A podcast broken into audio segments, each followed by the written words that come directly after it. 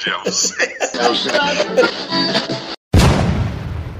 o Plantão Dementes Podcast está no ar. Fala galera, tudo bem com vocês? Hoje é sem música, sem nada, é rapidão que tem muita coisa. Se liga aí depois da vinheta, valeu! Está entrando no ar mais um Dementes Podcast, onde a demência é levada a sério.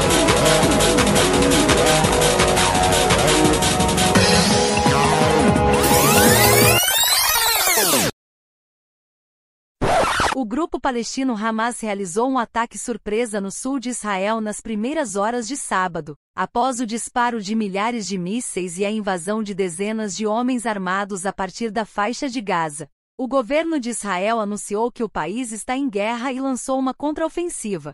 Até o momento, Israel registrou 100 mortos e 985 feridos, com dezenas de israelenses, civis e militares, capturados como reféns pelos militantes palestinos. Na faixa de Gaza, autoridades palestinas calculam 198 óbitos após o contra-ataque israelense. Este conflito teve início nas primeiras horas de sábado, quando militantes do Hamas se infiltraram em Israel, disparando mísseis e atirando em transeuntes nas ruas da cidade israelense de Sderot.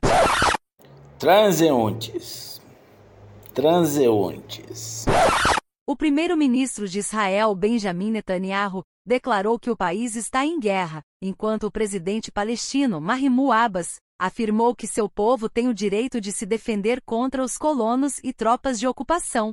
O vice-chefe do gabinete político do Hamas, Saleh al-Aruri, anunciou que oficiais de alta patente do exército de Israel foram capturados e que o Hamas está pronto para enfrentar uma incursão terrestre israelense em Gaza. As forças de defesa de Israel confirmaram que soldados e civis estão entre os reféns. O IDF também realizou um contra-ataque na faixa de Gaza, deixando quase 200 mortos. Este conflito é considerado sem precedentes nos últimos 15 anos desde que o Hamas assumiu o controle da faixa de Gaza, e ocorre após meses de crescente tensão entre israelenses e palestinos. As reações internacionais incluem condenações e pedidos de moderação por parte de líderes de diferentes países, com o presidente dos Estados Unidos, Joe Biden, reafirmando o apoio a Israel. O líder supremo do Irã, Ali Khamenei, deu apoio ao ataque palestino a Israel, enquanto o presidente brasileiro, Luiz Inácio Lula da Silva, condenou os ataques terroristas e pediu contenção de todas as partes envolvidas. O Brasil também convocará uma reunião de emergência do Conselho de Segurança das Nações Unidas para abordar a situação. Aqui estão oito perguntas e respostas para ajudar a entender o conflito entre israelenses e palestinos. Como começou o conflito? O conflito entre israelenses e palestinos remonta ao início do século XX, influenciado pelo antissemitismo na Europa e pelo movimento sionista, que buscava estabelecer um Estado para os judeus. A região da Palestina, então sob domínio do Império Otomano, era habitada principalmente por árabes muçulmanos. Após a Primeira Guerra Mundial, o Reino Unido recebeu um mandato para administrar a Palestina, prometendo tanto a árabes quanto a judeus. A tensão aumentou com a migração judaica. Após a Segunda Guerra Mundial, a pressão internacional para estabelecer um Estado judeu cresceu. Em 1948, Israel declarou independência, desencadeando a Primeira Guerra Árabe-Israelense. Por que o Estado de Israel foi criado no Oriente Médio? A tradição judaica considera a área onde Israel está localizado como a terra prometida por Deus Abraão e seus descendentes. Após diversas ocupações ao longo da história, a região foi governada pelo Império Otomano até a Primeira Guerra Mundial. Após a guerra, o Reino Unido recebeu um mandato para administrar a Palestina. Pressionado pelo movimento sionista e pelo Holocausto, o reconhecimento de um Estado judeu cresceu. Em 1947, a ONU aprovou um plano para a divisão da Palestina, mas ele não foi aceito pelos árabes. Por que existem dois territórios palestinos? Após a criação de Israel em 1948, a divisão dos territórios palestinos foi definida pela linha do armistício de 1949, após a Primeira Guerra Árabe-Israelense. Os dois principais territórios palestinos são a Cisjordânia, incluindo Jerusalém Oriental, e a faixa de Gaza. Eles são separados por cerca de 45 quilômetros. Os palestinos israelenses nunca assinaram a paz? Os acordos de Oslo, assinados em 1993, foram um marco na busca pela paz entre israelenses e palestinos, mas o conflito persiste. Jerusalém, fronteiras, assentamentos e refugiados palestinos são questões complicadas que dificultaram um acordo de paz duradouro. A Palestina é um país? A Palestina é reconhecida como um Estado observador não membro pela ONU desde 2012, mas isso não criou um Estado palestino independente. A questão do reconhecimento e da adesão a organizações internacionais é complicada. Por que os Estados Unidos são o principal aliado de Israel? Quem apoia os palestinos? Os Estados Unidos são um aliado importante de Israel, devido ao lobby pró-Israel nos Estados Unidos e à cooperação militar. Os palestinos não têm um aliado tão forte, embora recebam apoio de algumas nações árabes e do Irã. Quais são os principais pontos de conflito entre palestinos e israelenses? Os principais pontos de conflito incluem Jerusalém, fronteiras, assentamentos israelenses na Cisjordânia e o retorno dos refugiados palestinos. O que precisa acontecer para uma paz duradoura entre Israel e Palestina? Uma paz duradoura exigiria o apoio a um Estado palestino soberano, o fim do bloqueio em Gaza, o reconhecimento de Israel pelos grupos palestinos e um acordo sobre questões sensíveis, como Jerusalém, fronteiras e assentamentos. A resolução dessas questões é essencial para alcançar uma paz duradoura. Nós estamos diante de uma situação que a cada dia que passa está mais difícil a paz entre os países, entre Israel e a Palestina quando Israel ocupa, promove assentos em território palestinos, ele fica provocando. Quando ele cria uma situação de apartheid entre os palestinos, ele fica provocando. Toda a reação do palestino e reação em forma de ataque, da qual eu critico, eu não apoio, eu acho horroroso, é uma provocação para Israel e uma reação ao comportamento, à situação que eles estão a civilização ocidental não está pronta para enfrentar essa questão, ou não fez questão nenhuma de enfrentar essa questão. Faz 80 anos que eles estão brigando com isso. E eles é, e tudo isso porque destruíram um estado, criaram um novo estado para Israel.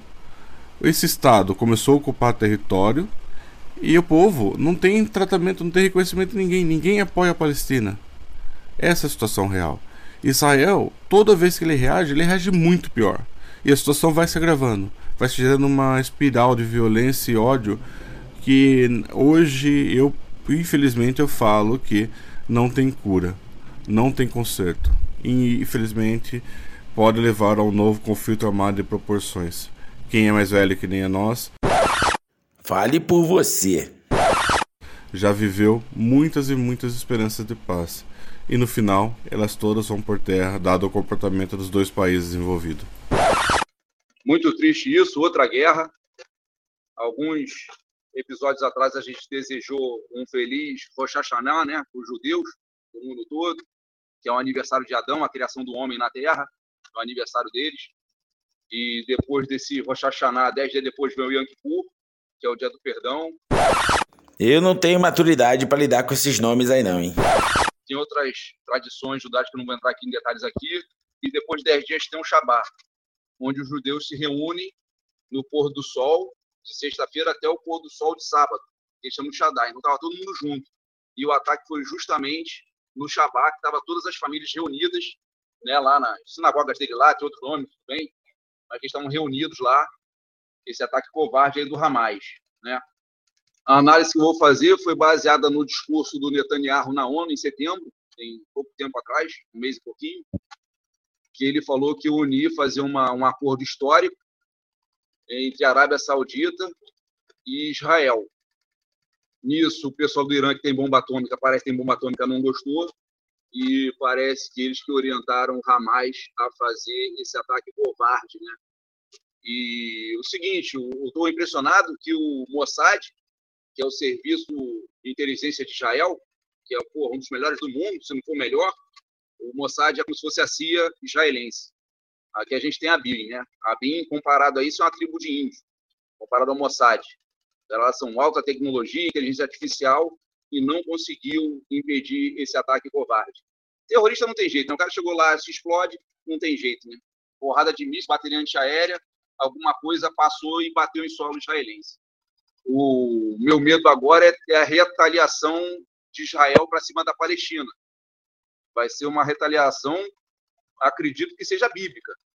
Eu acredito até que o que está acontecendo lá na Ucrânia vai ser jardim da infância, tamanha velocidade, ferocidade que Israel vai se defender contra-atacar os palestinos. E mudando um pouquinho aqui para o nosso lado, o Hamas comemorou a eleição do bandido aqui no Brasil. Tava demorando. Né? Tem essa parada. O bandido aqui autorizou, quer dizer, a Marinha autorizou, mas a Marinha recebeu ordem de alguém. Autorizou navio de guerra do Irã atacar aqui no Rio de Janeiro. E a gente agora, como é que fica nessa história? Porque vai, vai ser brabo, Brad. Agora vai, agora, agora embaçou.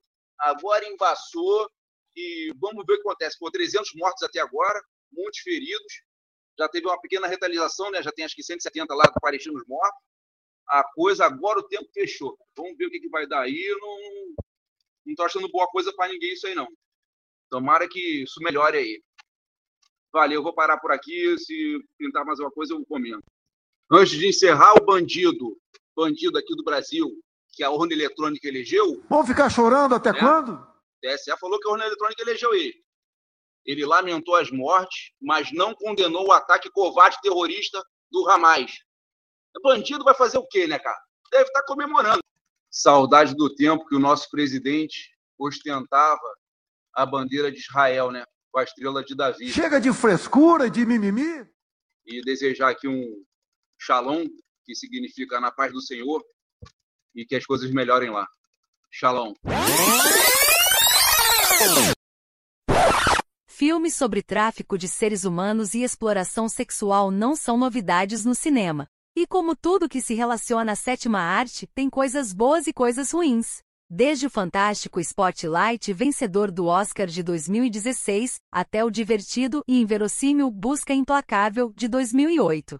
Recentemente, uma produtora independente decidiu fazer um filme chamado O Som da Liberdade, que se baseia na vida e obra de Timothy Ballard, ex-agente da CIA, ativista, palestrante fundador de uma organização antitráfico sexual denominada Operation Underground Highload Hour, ou Operação Ferrovia Subterrânea para ti que não fala inglês. Como já é de praxe em cinebiografias, Som da Liberdade toma liberdades criativas na hora de adaptar a vida de Timothy Ballard. Eu aumento! Mas não invento. O próprio biografado admitiu que a obra fora escrita de forma a deixá-lo mais herói. Segundo o site O Omelete, o filme escrito e dirigido por Alejandro Monteverde, a chegada da produção aos cinemas não foi tranquila. Filmada em 2018, ela ficou cinco anos na gaveta até ver a luz do dia. Financiado por um grupo mexicano, inicialmente, o longa-metragem seria distribuído pela subsidiária latino-americana da 20th Century Fox. Mas quando o estúdio foi adquirido pela Disney, a casa do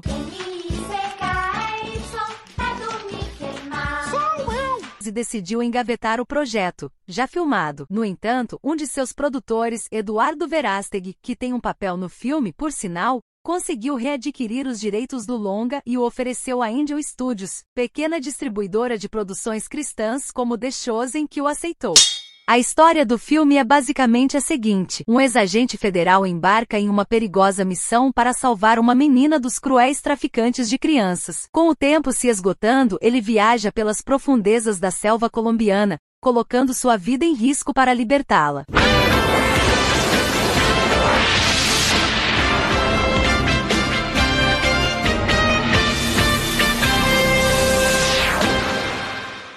Vamos para opiniões de quem assistiu o filme. Mano, eu gostei do filme. O, o filme não é nada genial, mas também ele não se vendeu assim em nenhum momento. O, o diretor faz uma cena de ação bem legal, numa pegada realista. O Jim Caviezel é um bom ator, entrega legal no papel dele. Eles exploram os estereótipos que eu acho que já não, não são tão legais em 2023. Mas, pô, o Rambo faz a mesma coisa e tantos outros filmes fazem também. A trilha sonora é boa, não, eu não sei nada sobre a polêmica, mas, pô, como um filme, cara, é uma nota 6, assim, um filme pra você ver domingo ali com a, com a sua família, eu achei da hora. Se te falasse que esse filme é baseado em fatos reais, você acreditaria? Vamos falar de 0 a 10. Quanto que você achar que o filme é inverossímil ou real? Velks, dá pra acreditar, cara. Dá pra acreditar que o filme é baseado em fatos reais e que pelo menos o, o corpo daquela história ali poderia ter acontecido no mundo real. Se fosse para classificar o quão inverossímil o filme é, eu colocaria ele ali num 6. Porque o, o Jim Caviezel, ele é, ele é aquele herói clássico americano, tá ligado? É praticamente o Capitão América salvando as crianças. Então é, é muito distante da realidade acreditar que uma pessoa só, com tão pouca informação, possa fazer uma mudança daquele tamanho. Ainda mais porque a gente já tem registros de pessoas que desarticularam redes de prostituição infantil e exige um trabalho de dezenas, centenas de pessoas por muito mais tempo e não é tão.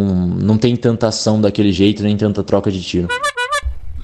Bom, sobre o filme especificamente, é um filme raso, é, com boas cenas de ação, tem momentos de filmografia legal, as cenas, as cenas que eles focam em preto e branco, cobrir usando, apelando para cores, é legal.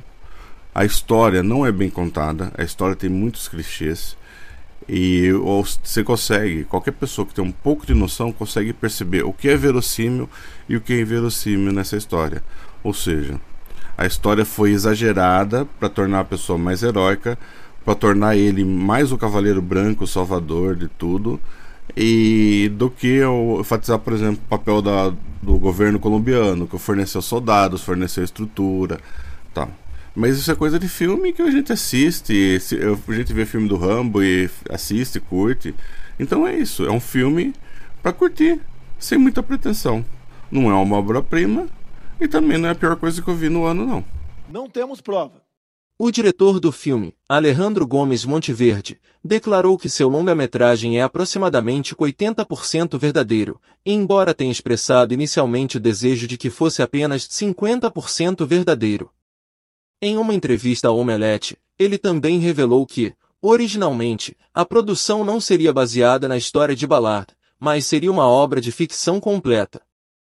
Monteverde enfatizou que não estava buscando fazer um documentário, mas sim incorporar elementos de ficção à narrativa.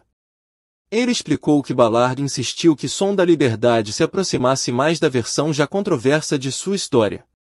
Monteverde compartilhou que algumas das discussões sobre como contar a história duraram até três meses até que Ballard percebesse a necessidade de permitir liberdades criativas, pois o filme seria visto pelo público.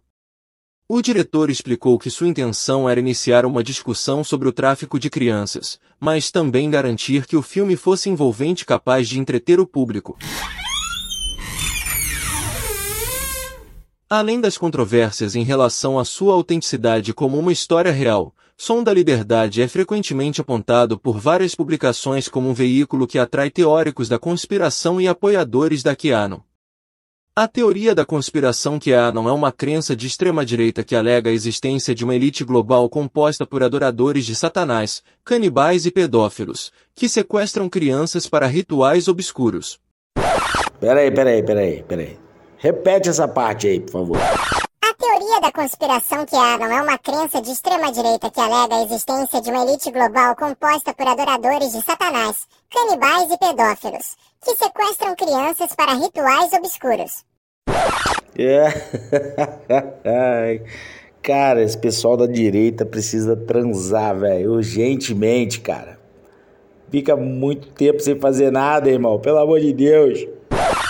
Os seguidores dessa teoria foram associados ao ataque ao Capitólio em 2021, devido à sua crença de que essa mesma rede de tráfico sexual de crianças estava conspirando contra o ex-presidente dos Estados Unidos, Donald Trump. Curiosamente, Trump realizou uma exibição especial do filme, conforme relatado pelo The Guardian.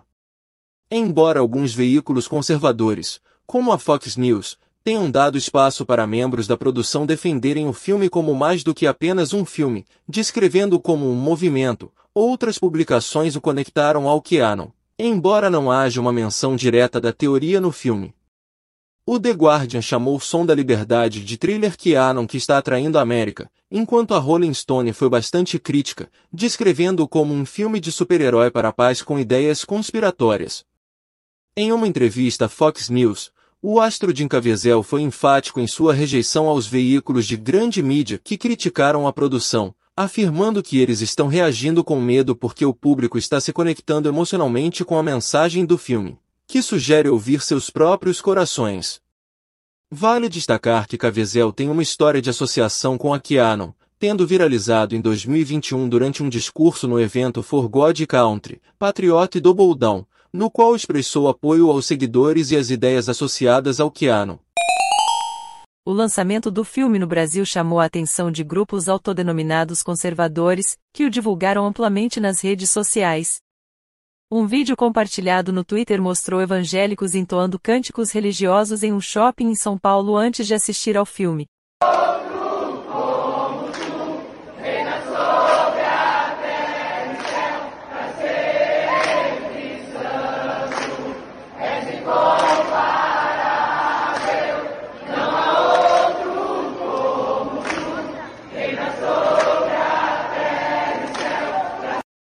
Líderes políticos, como Damares Alves e Mário Frias, discursaram a favor do filme em uma pré-estreia em Brasília, com a presença de membros da família Bolsonaro. E aos parlamentares que estão sendo perseguidos por serem conservadores. Não é uma perseguição à toa. Eles vão inventar muitos motivos para perseguirem vocês. Mas por trás está isso aqui. Quando Marcos Feliciano foi perseguido na Comissão de Direitos Humanos, não foi por causa da pauta LGBT, Aquilo era uma cortina de fumaça. Tinham medo que ele levantasse lá naquela comissão, há 10, 15 anos atrás dessa luta. E ele ia levantar. E ele levantou. Tem muita coisa que foi feita nos bastidores que vocês não sabem. Ele corre risco de vida ainda? Corre. Magno Malta corre risco de vida? Corre. Querem nos matar? Querem. Vão tentar de todas as formas. Todas. Vão querer nos silenciar. Tem muito dinheiro envolvido. Tem poderosos envolvidos. É de verdade, gente. Essa semana o Ministério Público quer que eu indenize em 5 milhões a ilha do Marajó porque eu falei do tráfico.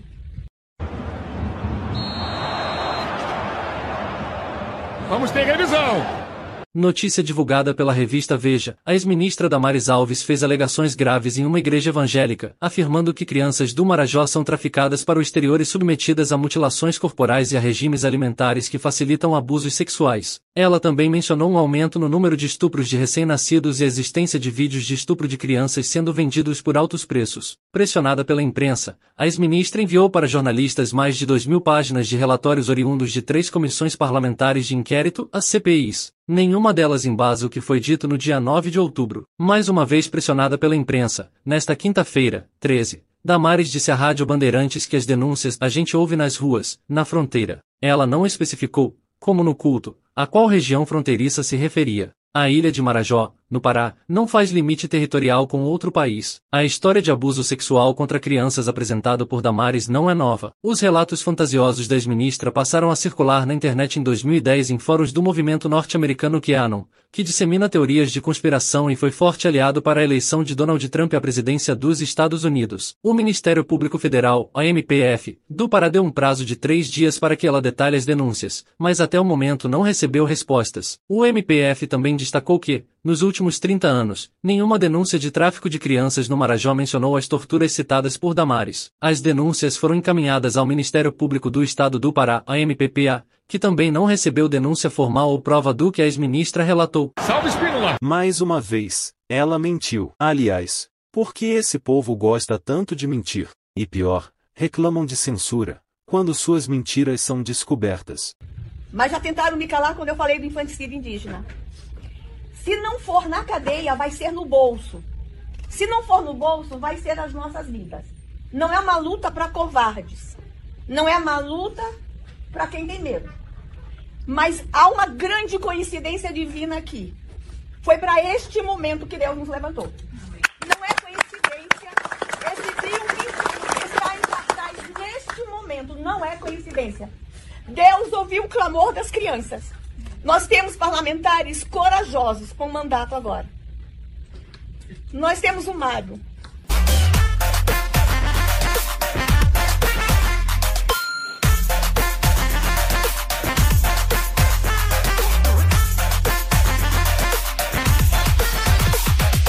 A perseguição ao Mário não é à toa, porque ele sabia, eles sabiam que Maria usa arte para fazer essa luta. Eles sabem que nós existimos. Mas o recado fica dado.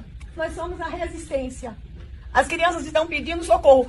Ou a gente vai agora, ou a gente vai. Não tem opção B. Que Deus encoraje cada um de vocês. Obrigada, Mário. O filme gerou muita repercussão nas redes sociais, especialmente entre grupos com identidade cristã afinada com a extrema-direita. Sobre a divulgação do filme, que é isso, e o sucesso financeiro, que é isso que talvez seja o que realmente importa. O filme é um sucesso financeiro no Brasil. Muito por conta da campanha que eles fizeram, a Angel Studios fez para doação de ingressos. E tem notícias que, inclusive lá na hora do cinema, e fala assim: ó, clica aqui no QR Code e faça doação para alguém ingresso que alguém não pode ver. Nós tivemos notícia de entidades que ganharam 5 mil ingressos para fazer isso. É uma tática, inclusive tem relatos de cinemas vazios com bilheteria cheia. Mas também, paciência. Esse sucesso ele é, ele é bom em relação ao nível de filme e a semana do cinema. Não tem nenhum grande filme em cartaz. Tem nada que chame tanta atenção do público. O cinema é uma coisa complicada no Brasil. Os blockbusters realmente lotam.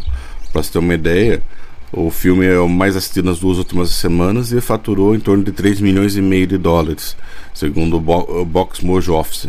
Ah, o filme da Barbie, por exemplo, só no Brasil foram 50 milhões de dólares. Então aí você vê que a diferença de um blockbuster para um filme de semana normal. Ponto. A segunda questão é a divulgação.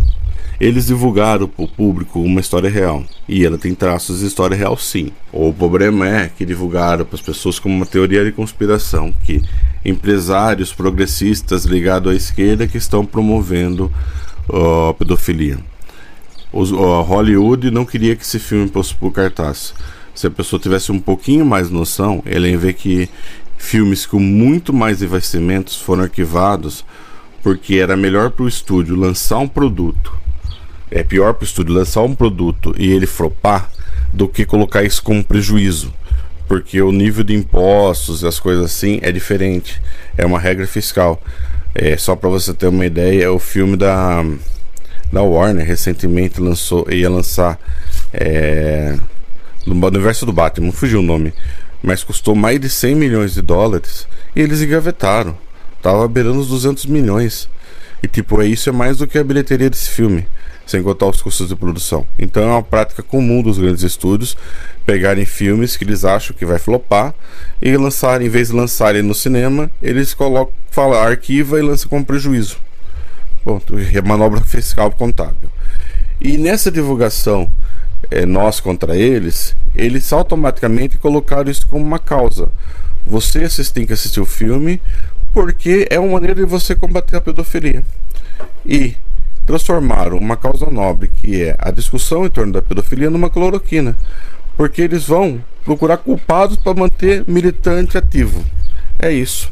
Eles não estão investigando a causa dos problemas, até porque se eles tivessem esse interesse, eles saberiam e eles sabem que o maior número de incidentes de pedofilia ocorre no lar.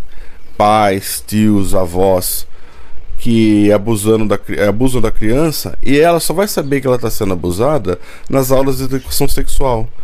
E isso eles são contra, eles são contra a educação sexual. Então, a, é, o combate deles à pedofilia é meio manco, né? E também quando você vê casos.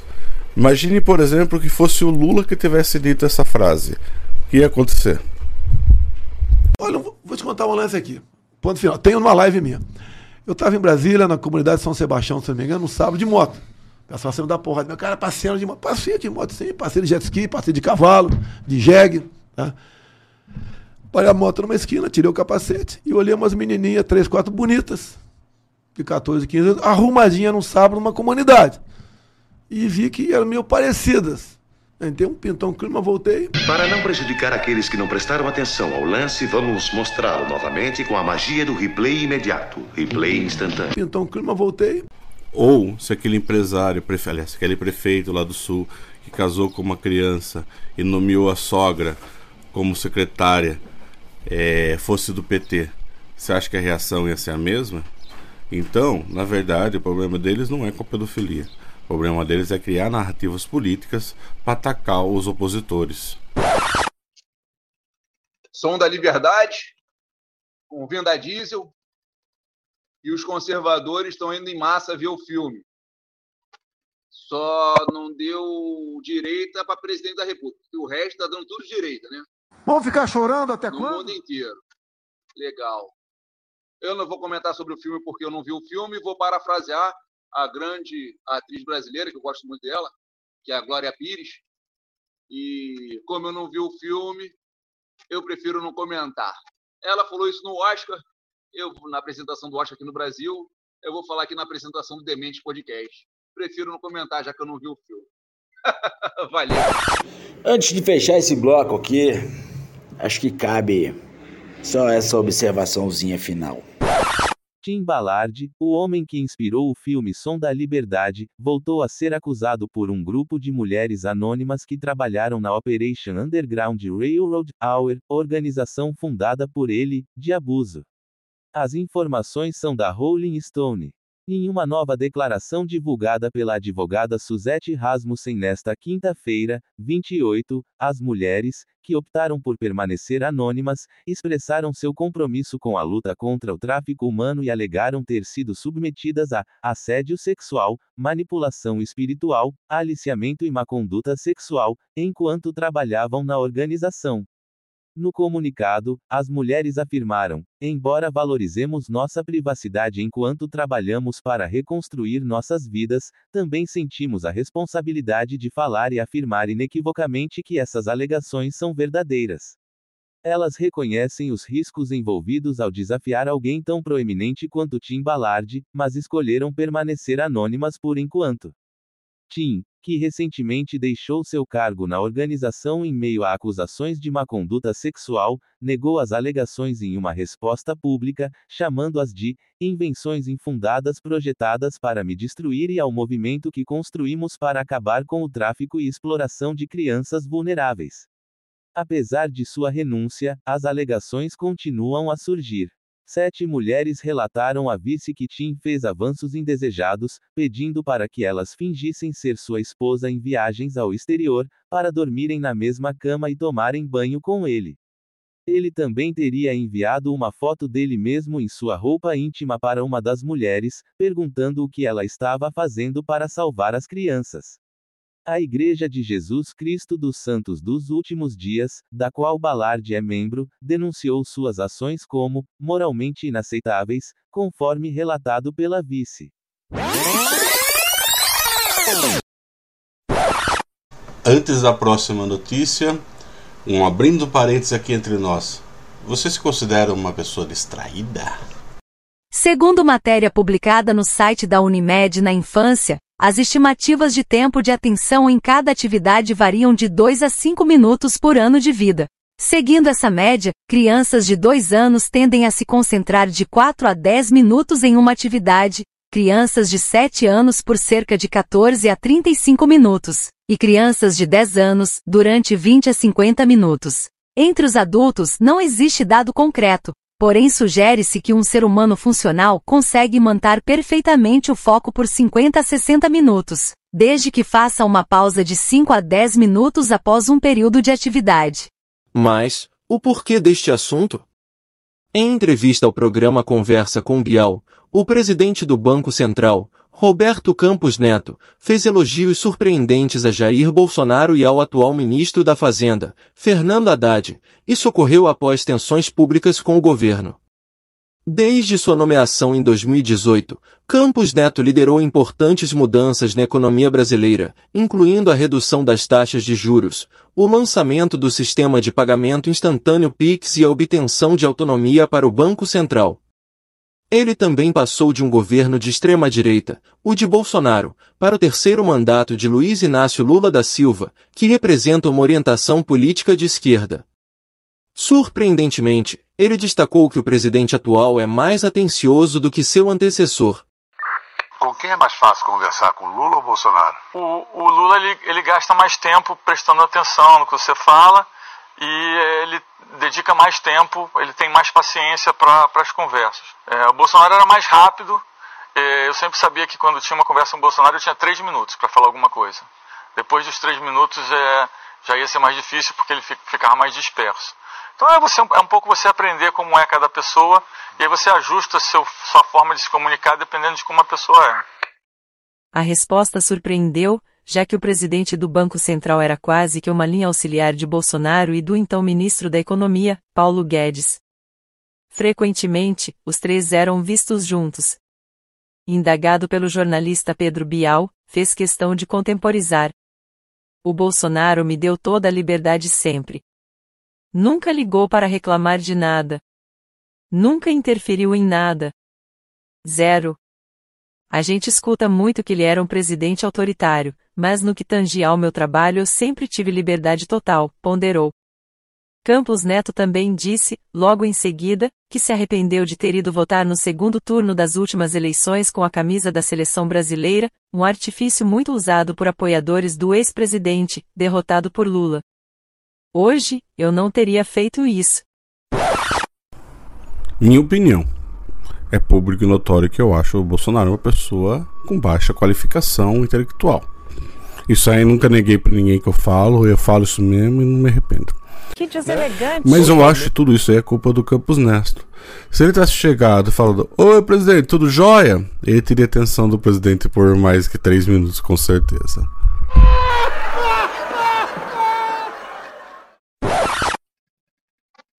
Ah, o Bolsonaro é distraído, pô. O Bolsonaro é muito distraído.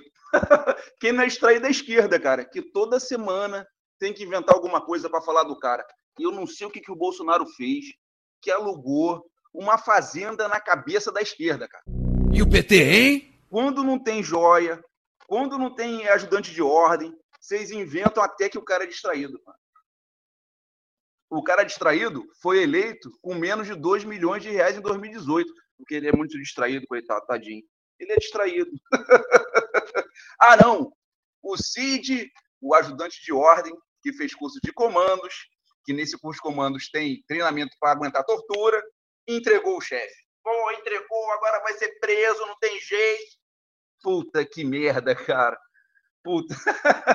Olha só, o distraído sozinho fez juntar a direita, né? Direita. Fernando Henrique Cardoso, Tucano do PSDB. Direita. Geraldo Alckmin, que é o candidato dos ricos, juntou com Lula, juntou com bandido da esquerda. Isso porque o, o inimigo deles é distraído, né? Puta merda, cara. O distraído, quando chega de avião em qualquer lugar, do Brasil ou do mundo, chegou a comitiva do Papa, Brad. Todo mundo querendo tirar foto com o cara. Ele é muito distraído, Brad. Nego botando criança no avião para tirar foto com distraído, o cara é distraído, pô. Puta merda, aqui. aqui. Olha só, o cara é tão distraído que o judiciário. Ó, teve que juntar Fernando Henrique Cardoso, o bandido de nove dedos, o judiciário, o cara que entrou dentro da sala cofre para contar os votos, falou: nós derrotamos ele. Foi isso que aconteceu. Não é história. O juiz do jogo falou: nós derrotamos ele. Falou em público, tem vídeo gravado. Não, não adianta nem falar que não falou. Falou essa parada. Juntou Globo, que é o quarto poder, né? A mídia. A mídia é o quarto poder, para quem não sabe. Juntou lá, falou lá, fez, se reuniu, se reuniu com Lula antes do debate. Porque ele, coitado, é distraído. E agora que falar com os amigos aqui, os ouvintes do Demente, as meninas não, falar com, com os garotos, né? Os rapazes. E aí, rapazes? Algum de você, você já teve três minutos porque o rapaz lá, né, na, na reportagem registrada aí, falou que ele distrai depois de três minutos. Então, vou botar três minutos. Você, amigo, tu já teve três minutos com uma mulher padrão, mulher do distraído? Cadê os machos? Já conseguiu segurar uma topzera de três minutos? Comentem aí. o cara é distraído, brother. Agora vocês entendem por que o nome desse podcast se chama Dementes? Tá explicado.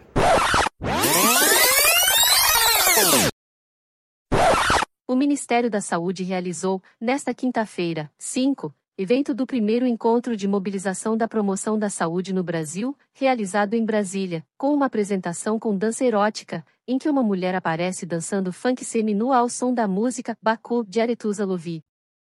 O vídeo está rolando em todas as redes sociais. A apresentação causou revolta no governo federal, com críticas do ministro-chefe da Secretaria de Comunicação da Presidência da República, Paulo Pimenta, que afirmou que os servidores envolvidos no evento devem ser exonerados. A performance também gerou reações dentro da oposição e debates dentro do governo sobre como lidar com a situação. O Ministério da Saúde emitiu uma declaração afirmando que a coreografia era inapropriada e que lamentava o episódio. Além disso, o ministro Pimenta declarou nas redes sociais que a gestão Lula não defende o ocorrido e que medidas foram anunciadas para evitar que situações semelhantes ocorram no futuro, enfatizando o compromisso com a ética e a responsabilidade na gestão pública. Aham, sei. O evento em questão foi organizado pelo Departamento de Prevenção e Promoção da Saúde da Secretaria de Atenção Primária à Saúde do Ministério da Saúde. A situação destacou as diferenças de opinião dentro do governo sobre como abordar o incidente e sublinhou a importância de manter a ética e a responsabilidade na gestão pública. Que coisa, né? A gente passa a semana inteira é, desmentindo fake news no, no WhatsApp, nas redes sociais, e vem um imbecil, um ser despreparado, dar munição de graça. Isso aí vai ser lembrado por muito tempo. É uma imbecilidade. Esse povo do identitarismo vive no mundo deles, no mundo retardado, no mundo que não tem noção de que ah, essa desigualdade, esse protesto que eles fazem prejudica a luta real, que é a luta por alimentação, é a luta por emprego, a luta por renda. Essa desigualdade que importa. Pelo menos no momento, se ele tivesse numa situação mais estabilizada, quando estivermos, se um dia estivermos, a gente começa a discutir outras coisas. Mas não, os caras vêm e causam, causam, causam. Esse povo, até no pessoal eles estão perdendo espaço e só prejudicam a verdadeira luta. Pelo menos eu posso estar sendo arrogante e falar que a luta deles tem menos importância que a minha. Mas a luta que importa, na minha modesta opinião, é emprego, renda, segurança, trabalho, o que deixa o trabalhador viver, conseguir viver minimamente de forma digna. E a gente está muito longe de alcançar esse, essa situação. Para vereador, vote Velk, número 24, 24, 24. Bunda Lelê, né? Faz o L que o amor venceu, cara. Vocês queriam o quê? Vocês estavam imaginando o quê, cara? Uma grande filósofa e inspiradora do mundo moderno. A gente tá em tempo de guerras, cara. E, pô, essa parada. Semana, mês passado aqui no Rio foi o tal do cavalinho tarado, né? um monte de homem vestido com sutiã, cabeça de cavalo, dançando, de sainha. Puta, que, é, aquelas saias de bailarina, né? Reparou bastante nos detalhes, hein? É, selva! Puta, é isso aí, cara. O amor venceu, faz o L e parabéns aos envolvidos. Valeu.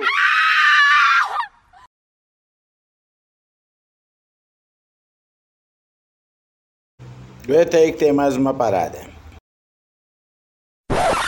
Pega essa reportagem aí. Com base em reportagens do G1 e do site Extra Classe. Os resultados das eleições para conselhos tutelares de 2023 começaram a ser divulgados ainda no domingo 1. O Conselho Tutelar tem a missão de atender a crianças e adolescentes cujos pais faltem ou ofereçam risco à sua formação, além de fornecer proteção em situações de abuso. Por ser um órgão autônomo e permanente, também fiscaliza outros órgãos e instituições. Segundo a Secretaria Nacional dos Direitos da Criança e do Adolescente, o Brasil conta atualmente com 6.100 conselhos tutelares espalhados por 5.570 municípios e entidades administrativas. Cada conselho possui cinco membros titulares. O salário dos eleitos varia de acordo com o município. No Distrito Federal, por exemplo, cada conselheiro recebe 6,3 milhares de reais. Já em cidades menores, o salário pode ser de 1,5 milhares de reais. Mas como estamos no Brasil, nada é tão simples assim. Ocorre que grupos evangélicos se mobilizaram na eleição para conselhos tutelares. O aparelhamento dos conselhos por segmentos políticos ligados a igrejas vem sendo feito há alguns anos em todo o Brasil e tem elegido conselheiros doutrinadores de ideologias conservadoras. Em vez de defenderem os direitos da criança, submetem-nas e as comunidades em que vivem a um retrocesso. A opinião é da doutora Ana Paula Mota Costa, vice-diretora da Faculdade de Direito da Universidade Federal do Rio Grande do Sul e especialista em Direito da Criança e do Adolescente. A ex-deputada federal Manuela Dávila também está alertando aos movimentos populares sobre a extrema-direita que se organiza de maneira subterrânea nesta eleição com menos visibilidade. Porque a partir dessa organização eles dão saltos importantes de relação social organizativa para a eleição municipal do ano que vem. Porém, também porque eles disputam mentes e corações das pessoas sobre quais são os direitos das crianças. Ana Paula concorda com Manuela e aprofunda. Este contingente de pessoas ligadas a igrejas evangélicas está preocupado em reforçar um conservadorismo, um moralismo social em torno das temáticas da família, da criança, enfim, daquilo que significa a ponta de um pensamento conservador e de direita que a sociedade brasileira viu florescer no último governo, mas que sempre esteve aí. Este ano, somente em Porto Alegre, eles estão distribuindo em seus grupos de redes sociais 62 nomes de candidatos para a disputa das 50 vagas nas 10 microrregiões. Em vídeo que circula pelas suas redes sociais, uma pastora insiste para que cada um de seus fiéis consiga pelo menos 20 votos para candidatos de sua lista. Ela é clara: os conselheiros tutelares são quem leva aos prefeitos as reivindicações para políticas públicas. Temos que defender os valores morais e da família. A esquerda é maioria em todos os conselhos, temos que tomar estes lugares. Sempre o mesmo discursinho de que existe um inimigo oculto. A educadora social e militante do Movimento pela Infância, Roberta Sato, explica que o número é determinado para garantir diversidade nos órgãos. É um colegiado e isso é muito importante. São cinco exatamente para garantir diversidade, para não ter empate quando a decisão colegiada tratar sobre as questões relativas à violência contra crianças e adolescentes. A especialista relata que, nos últimos anos, os conselhos têm presenciado um aumento considerável de pautas conservadoras, inclusive ligadas a igrejas neopentecostais e fundamentalistas. Estamos vivendo um momento em que estamos superando ataques à democracia do nosso país e no Conselho Tutelar não é diferente. É muito fundamental participarmos e nos envolvermos nesse processo, porque temos visto um avanço das pautas mais conservadoras de extrema direita também dentro da pauta da criança e do adolescente. Roberta Sato afirma que a atuação desses grupos fortalece políticas retrogradas e excludentes nos conselhos, com a justificativa de defesa da família. Temos que defender que a atuação do Conselho seja baseada na lei, na Constituição Federal e no ECA, não na Bíblia. É essa a importância de participarmos neste momento deste processo. Para Ana Paula, esta é a principal razão da necessidade de participação nas urnas. É preciso que se elejam representantes da comunidade, lideranças na comunidade que protejam os direitos da criança e que tenham experiência com isso, defender direitos das crianças e dos adolescentes, explicou. Conforme a pesquisadora, desde 1990, quando da aprovação do Estatuto da Criança e do Adolescente, SCA, se previu a abertura dos conselhos tutelares como representantes da comunidade. A advogada adverte que essa eleição ganhou uma importância grande em razão da atual conjuntura política nacional e do quanto as igrejas estão realmente envolvidas e mobilizadas para eleger os seus conselheiros. E isso não é de hoje, já vinha acontecendo, mas é nesse momento, especialmente, grave que isso venha a se ampliar. Ela se preocupa porque não vê entre as pessoas mais esclarecidas mobilização. Os democratas desde sempre deveriam estar mobilizados para as eleições dos conselhos tutelares. Deveriam fazer discussões nas comunidades, nas vizinhanças, deveriam mobilizar pessoas comprometidas com os direitos da criança e irem votar, já que não podem estar todos os dias defendendo os direitos das crianças. A especialista, que já foi diretora da fase durante o governo de Olívio Dutra, afirma que este espaço foi dado para que parte da sociedade acabe se mobilizando em torno dessas questões. Se as entidades religiosas se mobilizam, este é um espaço que também a esquerda e os movimentos populares devem discutir, concluiu. Eu não vou ficar aqui falando sobre religião porque minha opinião pode ser um pouco ofensiva. E também respeito ao Velk e ao Alexandre, que eles têm a fé deles. E eu não quero parecer que vou atacar gratuitamente. Mas quem já escuta o Dementes há algum tempo sabe qual é a minha opinião sobre religião. Religião tem que ser algo subjetivo e só. Eu respeito, cada um tem a sua religião e não importa, no caso dos conselhos tutelares, qual a religião do conselheiro. Não interessa. A religião ela tem que caber por si só na pessoa e pronto. O problema é quando a pessoa quer impor a religião dela às outras pessoas. E nisso aí eu sou contra. E na matéria vocês viram que eles mencionaram as igrejas neopentecostais.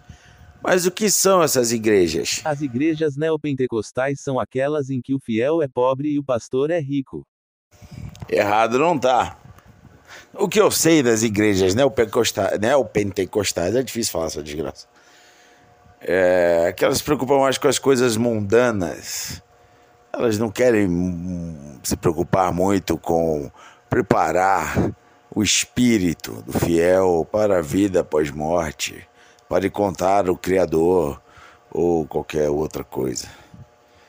Eles estão preocupados com a coisa mundana.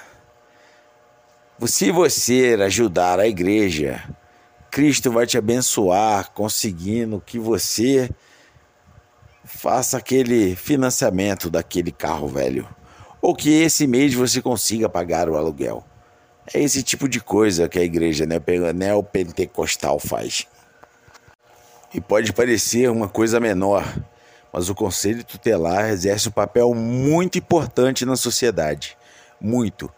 É, a gente não tem ideia tá, do quanto de caso que tem por aí de abuso de crianças, de maus tratos, de várias coisas que ocorrem é, muitas vezes fora das nossas vistas, né? E, e, o conselho tutelar exerce um papel fundamental nisso, tá? Mas para isso tem que exercer através da lei, do ECA, tá? Não de religião. Na verdade, o que nos une enquanto sociedade são as leis, não a religião. A religião nos divide. Por isso que eu sou contra, terminantemente contra a questão do Estado ter algum tipo de religião. Aquele papo de que o Estado é cristão, isso é uma mentira. O Estado tem que ser laico, porque o Estado tem que ser igual para todo mundo, para o muçulmano, para o judeu, para o hindu, para o cristão, para o bandista, para todo mundo. É muito importante essa eleição do Conselho Tutelar, né, porque cuida dos nossos jovens, né, dos problemas que têm na vida. E como deu direita, o pessoal meio que está reclamando, né, e tal, mas aumentou muito o número de eleitores. Acho que a última foi em 2019. E os caras que passam, né, cara, que são eleitos, pegam uma graninha boa, né, cara? Cinco pila, né, Brian? Porra, caramba. É que eu não tenho o menor jeito para conselho de ninguém. Senão ia lá tentar a sorte.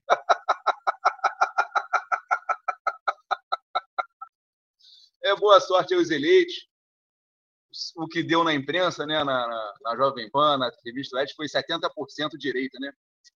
É engraçado que a, tudo deu direita. Mas para presidente não deu. Fazer o quê, né? De novo! De novo! Valeu, valeu. Ah, e tô aqui com a participação especial aqui do comentário que a gente teve aqui do Bruno. E aí eu tô aqui com o pastor aqui. E aí, pastor, vai falar aí, ó. Pastor Malafaia vai mandar um recado aí pro Bruno aí. Valeu, valeu. Quer dizer, então, meu irmão, que você é ateu. Você nasceu em Ateilópolis. É isso mesmo, né, meu irmão? Hein, Bruno? Hein? E o time que você torce? O que, que tem naquela bandeira? Não é uma cruz de malta? Eu não estou entendendo. Explique isso aí pra mim aí. Porra, pelo amor de Deus, irmão. é, pra, pra imitação eu dou nota 7.5. Agora acabou.